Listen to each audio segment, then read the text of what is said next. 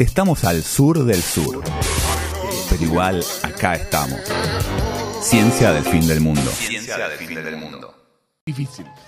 Pero eh, lo queremos Dicho igual. es- Lo queremos igual. Dicho es. Yo quiero, yo quiero que esto lo dejes en. en- Está bien, está en- bien, pero Me, pro- pará, ¿me prometes? ¿Me prometes que dejas esto Te en el prometo. recorte final? Lo prometo. Pero, pero, Pero me escuchala. prometes. La escucho. No, no, no. Pero Ahí va. ¿Estás escuchando todas las columnas para saber qué quedó? Bueno, si me prometes. te- que- ya te lo prometí. Pero, pero me lo prometes, prometes. Sí, no sí, con sí. sonrisita de no lo voy a hacer. Hice. Sí, pero eso no vale. bueno, ahora sí vamos a la cuarta, la cuarta entrega. No, no es la cuarta, porque va- estamos haciendo un repaso por los 40 años de democracia, Ah, Sí. hablando de periodos políticos. Hablamos de el final de la dictadura, hablamos del gobierno de Alfonsín II, Dos. hablamos del menemismo 3, Tres. Hablamos de eh, los gobiernos de, de la Rúa y Dualde, 4. Cuatro. Así que esta, es la, quinta, entrega. Quinta Quinta entrega. eh, que sería kirchnerismo. Cuando Oh. hablamos de kirchnerismo vamos a hablar del periodo 2003-2015. Ay, qué felicidad. Probablemente el que más nos atravesó a nosotros. Si bien hay que hacer una excepción, kirchnerismo lo podemos utilizar y me parece que está bueno, si bien no tenemos tanto tiempo, plantearlo en esa dualidad como un periodo histórico, pero también como un movimiento político que sigue vigente al día de hoy con muchas transformaciones de lo que fue en aquel momento. Para hablar de kirchnerismo, primero tenemos que hablar de las figuras de Néstor y Cristina. Eh, Néstor nació eh, en Río Gallegos el 25 de febrero de 1950 en la ciudad de El Calafate y eh, entró a estudiar eh, abogacía en la Facultad de Sociales de la Universidad Nacional de La Plata a principios de la década del 70 y en 1974 conoció a una jovencísima estudiante llamada Cristina Fernández, eh, que la conoció, se enamoraron y se casaron en 1975. Los dos militaban en una organización universitaria llamada Federación Universitaria de la Revolución Nacional, FURN, que respondía a las FARC, a las Fuerzas Armadas Revolucionarias. Pero como las FARC se unificaron a principios de en eh, el 1 de septiembre, perdón, el en oc- octubre Bueno. de Ok. 1974 Ok. con Montoneros, el mismo día que asume Perón, ellos Ajá. formalmente se, se fusionan y ahí entonces pasan a integrar la Juventud Universitaria Peronista que era que respondía políticamente a la organización Montoneros. Espectacular. De ahí el eterno, eterno estigma de que habían pertenecido a Montoneros. A Montoneros, claro. Formalmente nunca fueron parte de la estructura política militar de Montoneros, sí fueron parte de una organización satélite, digamos, como de uno de los frentes de masas de Montoneros. Cuando llega la dictadura en 1976, se vuelven para el sur, de donde era Néstor. eh, para el sur, de verdad, porque La Plata El para nosotros es el sur, el sur. El sur del sur del sur del sur. Se van para Río Gallegos, hablan un estudio jurídico, como un exilio interno, digamos. Y eh, en 1981, con la apertura política, junto con Alicia Kirchner, la hermana Claro. de Néstor, eh, fundan el Ateneo Juan Domingo Perón. Un Ateneo que todos Ah. recordamos por aquel video, ¿se El acuerdan? video. Ah, Ateneo, Ateneo, Ateneo. ¿Cómo ibas, Ateneo. cómo ibas a corear la palabra Ateneo? Qué ¡Qué buen video! bien. ¡Qué buen video, boludo! Bien. Y eh, con ese Ateneo y otra estructura que empiezan a armar, empiezan a pelear lo que iban a lograr en el año 1987, es decir, al segundo intento, que es ganar la em, intendencia Ah, de Río Gallegos y que cuatro años después, en 1991, se iba a transformar en la eh, gobernación de la provincia de Santa Cruz. Es acá cuando desde la provincia de Santa Cruz, Néstor y Cristina hacen una estrategia un poco como de eh, mantenerse dentro del Partido Justicialista, a pesar de ser antimenemistas. Es, de hecho, fundan el grupo Calafate con el mismísimo Eduardo Dualde, o sea, como base del antimenemismo, pero en 2001, eh, perdón, en el año 1999, eh, de vistas a la elección presidencial que, que Dualde iba a perder contra Fernando de la Rúa, el grupo se disuelve por diferencias. Pero en 2001, eh, ya sin Dualde, el grupo Calafate reaparece con figuras bien de lo que fue la izquierda peronista en la década del 70. Estamos hablando Claro. de Jorge Tayana, Tayana. de Dante Gullo, del Can, perdón, eh, claro, del Cancagullo. Cancagullo, de mm, de Villanueva, que fue rector de la, eh, de la UBA, eh, de Aníbal Fernández, que no viene tanto de la, del peronismo revolucionario, de Tomada, de Julio Bárbaro, bueno, hay un montón de... Estela de. Carlotto, eh, un montón de personas, el Pepe Albistur, qué sé yo, algunos que cada uno fue teniendo su historia después, ¿no? Eh, es así que con ese grupo empiezan a pensar, después de la crisis del 2001, una alternativa para el país que iba a ser una opción electoral que ellos pensaban que iba a llegar al poder, que podía llegar al poder en 2007. Siete. Pero Claro. 2003, cuando Dualde, esto ya lo hablamos, por eso no repaso todo lo que pasó en aquel momento. Busquen en Em, Ciencia del Fin del Mundo. En Spotify. 2002, El 2003, episodio cuando. Dualde estaba buscando un candidato, porque él dijo que él no iba a No ser iba a ser candidato, pero tenía más o menos buena imagen, porque había más o menos piloteado la crisis, su primer Un idea era piloto de tormentas. Reutemann, que era un piloto algo. literalmente, Un piloto. pero que vio algo y Pero no le gustó. algo que no le gustó. Su opción B fue Carlos, eh, perdón, fue mm, eh, Juan Carlos de la Sota, que eh, Juan Carlos. Juan, Sí. Juan Carlos, ¿no, No. es? Eh, eh, José Manuel. José, José Manuel, Manuel, cualquier cosa sí. dije. José Manuel de la Sota, pero pasaba, ¿eh? Pasaba. No, si no decías. José Manuel de la Los Sota, que no, No, claro, nos matan. no medían las encuestas y No entonces Kirchner, que se estaba postulando, bueno, si bien ellos tenían muchas diferencias, Se conocían igual del primer grupo. y los dos tenían un interés en común, que era que no gane. Carlos Menem. Sí. Claro. Entonces es así que Dualde le da el apoyo a Néstor Kirchner y logra en el año 2003 Chirolita le decían. Chirolita y. ¿Viste? un Me acuerdo de las tapas, todo. Hermoso. 22% escueto, pero que le sirve para llegar al balotaje contra Carlos Menem, que se baja porque iba a perderlo. Y es así que. Se baja tres días antes. Dos. Eh, Dos sí, días. cuatro, cuatro. Tres o cuatro, bueno, sí. Eh, ah, decía todos los números, ¿viste? Eh, Después de decir, ahora se corta la luz. eh, es así que Néstor Kirchner llega al poder. Es muy interesante, les recomiendo que lean. Yo lo hice hace un tiempo y lo analicé, digamos, detenidamente. Profundo, el discurso, El de, discurso de Asunción de Asunción. Néstor, porque literalmente dice todo lo que iba a hacer durante su gobierno. Sí. La frase más recordada de todas es vengo de una generación diezmada que eh, no pienso dejar mis ideales en la, En la puerta, puerta de la de la Casa, Casa Rosada. Rosada. Es así que ahí comienza uno de los grandes hitos del kirchnerismo que fue primero el juicio político a la Corte Suprema, cambiar la Corte y ahí poder declarar inconstitucionales las leyes de obediencia de vida, de punto, Punto final, final. los indultos de Menem y algunas leyes que había hecho de la Rúa también Mm. y eh, se logra finalmente en 2006 reiniciar los juicios contra los genocidas de la última dictadura, algo que es, o sea, la magnitud de la importancia que tuvo todo ese proceso es eh, incalculable, digamos. No, O yo sea, creo que es el gran, eh, probablemente el gran hito del la- claro, como la piedra fundamental. Sí, sí, sí. eh, Eh, y en- además lo que hizo que, que el- los que, mm, por ejemplo, yo no, no lo había votado. Eh, creo que me abstuve o, no sé, voté en blanco. No, no, no- me acuerdo qué hice Ahí en esa dijiste, elección. lo voto la próxima. Claro, ahí fue como, Vamos. ah, pero todo eso que dijo en el discurso no era, Era eh, solamente un discurso. o- otro hito del año 2006 fue la cancelación de la deuda con el Fondo Monetario. Claro. Que Sacaron al Rastafari ese que estaba ahí, que, no- que era que tenía rastas. ¿Por qué tenía rastas?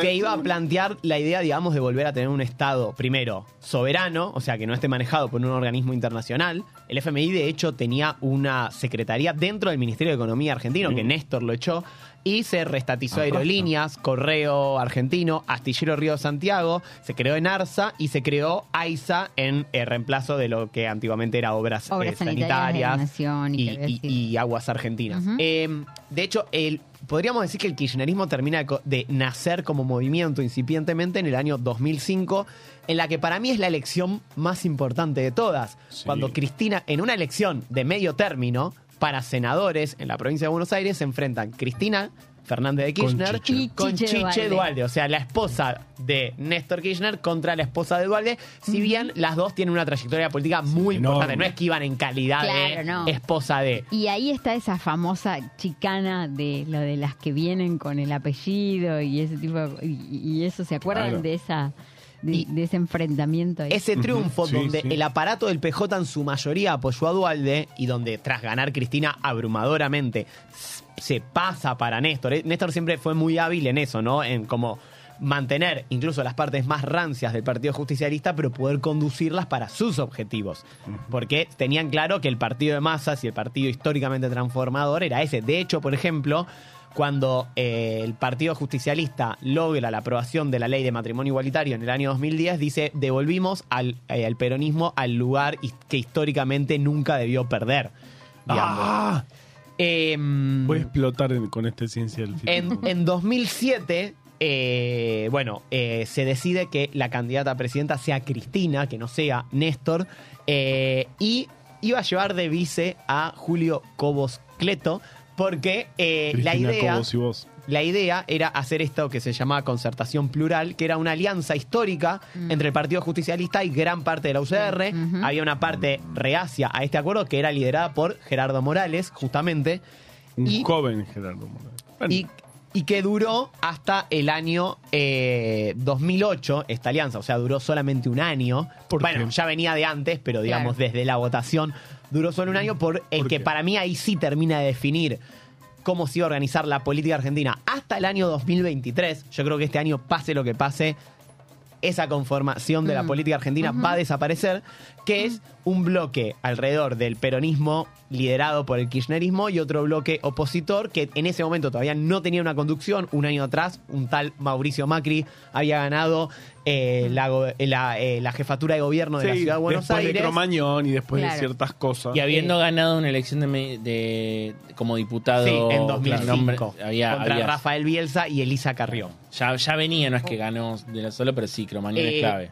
Y entonces, en 2008, con la crisis del campo, eh, que bueno, ya más o menos todos deben, los que escuchan esto deben recordar de qué se trata, se genera, digamos, una verdadera positivo. oposición. eh, también porque hasta ese momento, como se venía de una crisis muy profunda, como que los primeros momentos tal vez son más fáciles. El Claro. salir de la crisis le convenía a todos, pero cuando el gobierno de Néstor y de Cristina trató de profundizar hacia ciertos sectores, hacia ciertos lados que buscaban una mejor redistribución de la riqueza, un. Estado más presente y también algunas cagadas que se mandaron un montón de los funcionarios y de ellos mismos en el medio, El, señor- lograron el ministro de Economía de ese momento, querrás decir, eh, por eh, ejemplo. el hoy radical y opositor eh, Martín Lustó. Martín Lustó. Pero ahora, eh, ahora lo queremos, no sé, no queda claro. ahora volvió. Ahora queremos no ¿Qué sé si hago? volvió, No pero sé- sí. No sé si odiar a Lustó, estoy en un mal momento. Bueno, pero eso- ese momento es clave porque, porque ahí es donde esos grupos de poder dicen como, bueno, está bien, te Hasta- bancamos hasta acá, hasta acá, pero ahora hasta no. acá, y en claro. 2009 viene lo que Mariano Grondona ah, bueno, Una citás vez- autores. Ok. lo nombró así. A ver, en la Segunda Guerra Mundial hay un momento que se le llama, para los ingleses dicen, el momento más glorioso. ¿Cuándo es? ¿En 1945? ¿Cuando entran a Berlín? No, el momento más glorioso es 1941, cuando estaban solos luchando todavía contra los nazis y logran frenar el eh, los ataques aéreos nazis La, solos. la batalla de Inglaterra. Claro. Ese es el momento más glorioso. ¿Cuál es el momento más glorioso del kirchnerismo? El año 2009, cuando después de perder en casi todo el país, perder contra un fantasma con, con Kirchner y Scioli y Massa como Contra- candidatos, contra Francisco de Narváez. De en la provincia de En Buenos la provincia de Aires. Buenos Contra Aires. Marcelo Tinelli, digamos. avanzan con la estatización de las AFJP y la eh, conformación del ANSES como la conocemos hoy. La ley de medios, la reforma política, de un montón de transformaciones. matrimonio igualitario. es- El matrimonio igualitario fue en 2010, pero sí también. Y ahí en 2010, después de este momento, este momento el más glorioso, eh, porque de las, realmente de las cenizas se renació. eh, en 2010 hubo una explosión de la cual yo fui parte, porque yo me sumé a fines de 2009 a militar en el movimiento. Evita, eh, de la militancia política eh, en todos los sectores, sobre todo en los sectores ligados al kirchnerismo. Pero qué interesante a partir de una derrota. Claro, a partir de una derrota y ver también, bueno, como que esa derrota clarificó, digamos, cuáles eran los proyectos y que ese proyecto también con eh, el establishment no iba a alcanzar. Y ahí tengo que hacer una crítica Mm. también, que así como se generó una explosión, pero era una locura, digamos, de 2010 a 2015 la cantidad de militantes era una locura. sí, sí, sí, en 2010 al principio eran pocos, para fines ya eran un montón. Y para después, fines bueno, lo 2010, pasó en, en 2011, la elección de Cristina fue abrumadora. Sí. La crítica que yo hago a eso como parte de ese proceso es que se construyó un sector político donde su única tarea era apoyar a Cristina y no se le dio herramientas. O sea, los militantes políticos no valían en tal tipo presidente de un centro de estudiantes, Claro, claro. eh, estudiante de una carrera, no valían en tanto profesionales, no valían en tanto miembros de la comisión directiva de un club. O sea, no representaban el poder que tenían en la política, sino que la política del kirchnerismo, de la militancia, se eh, simplemente se organizó en fortalecer la figura de Cristina, sobre todo después del 27 de octubre de 2010, Claro, tal cual. cuando Néstor Kirchner falleció y quedó Cristina como única figura eh, central, lo cual igual le dio un impulso muy grande al gobierno porque la reacción de la sociedad fue de un reconocimiento enorme eh, y probablemente haya sido la primera vez que muchísimos lloramos por política, ¿no? Digamos. Eh, yo creo que el- el- la frase que resume un poco esa idea que vos decís de la falta a veces de, de militancia o de que creo que tiene que ver con un poco la autocrítica es el famoso de haces el juego a la derecha, que era la frase que se utilizaba para cualquier pero crítica interna del movimiento era como le haces el juego a la derecha, sí, está bien, pero Yo creo que el problema es que no se construyó poder desde toda esa militancia, sino que simplemente se construyó apoyo. Y la verdad es que los votos no alcanzan porque justamente lo que algo que sí discutió el kirchnerismo es que existen poderes fácticos muy fuertes que hay que enfrentar y si vos no robusteces a tus cuadros, tus cuadros por sí solos no valen. Y la derecha tiene muchos menos cuadros, pero muy poderosos porque representan muchos sectores de poder.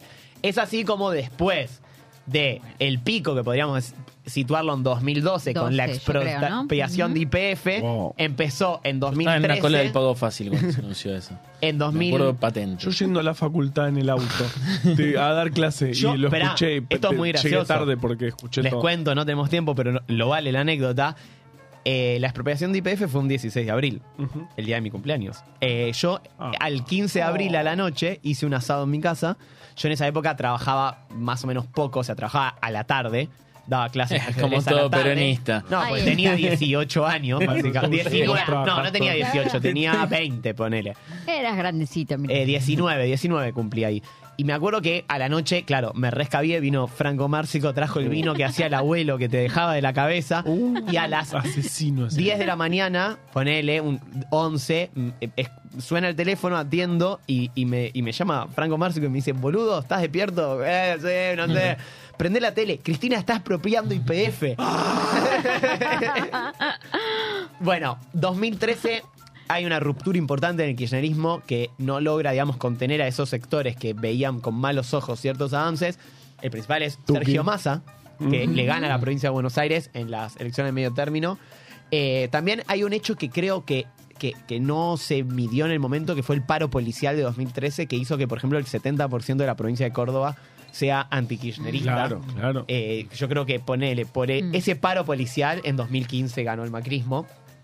Y, y llega el fatídico año 2015 que comienza con la muerte de Nisman, nunca aclarada. Eh, una buena, que fue la renacionalización de los trenes, una deuda muy pendiente del kirchnerismo. Una de esas Mm. cosas que... El accidente de 11 también marca Claro, un poco ese- esos en, en límites. 2012 Es verdad. también, claro, como que a veces pasaban esas cosas, ¿no? Como que hasta que algunas cosas no explotaban, el gobierno no las tomaba y si vos criticabas eso, era como no había espacio para construir desde ese lugar que no sea apoyar las políticas públicas, que en general eran muchas, la mayoría eran muy buenas, pero también había otras que tenían sus limitaciones y no había espacio para discutirlas, ¿no? Eh, y, y terminaban pasando cosas como el accidente de 11, que haya sido o no con cierta intencionalidad, el estado de los trenes, quienes viajábamos en trenes, Sí, era, Era pero terrible. deplorable es poco, ¿no?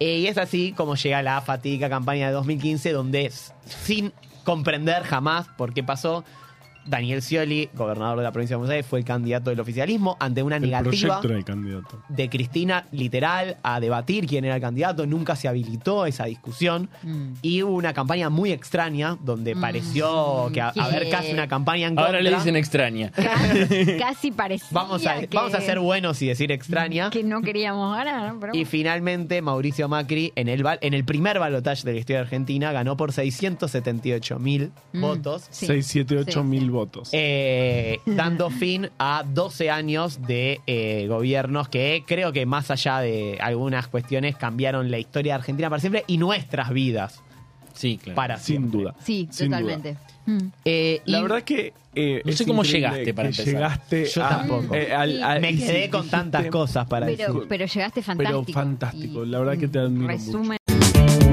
Ciencia del fin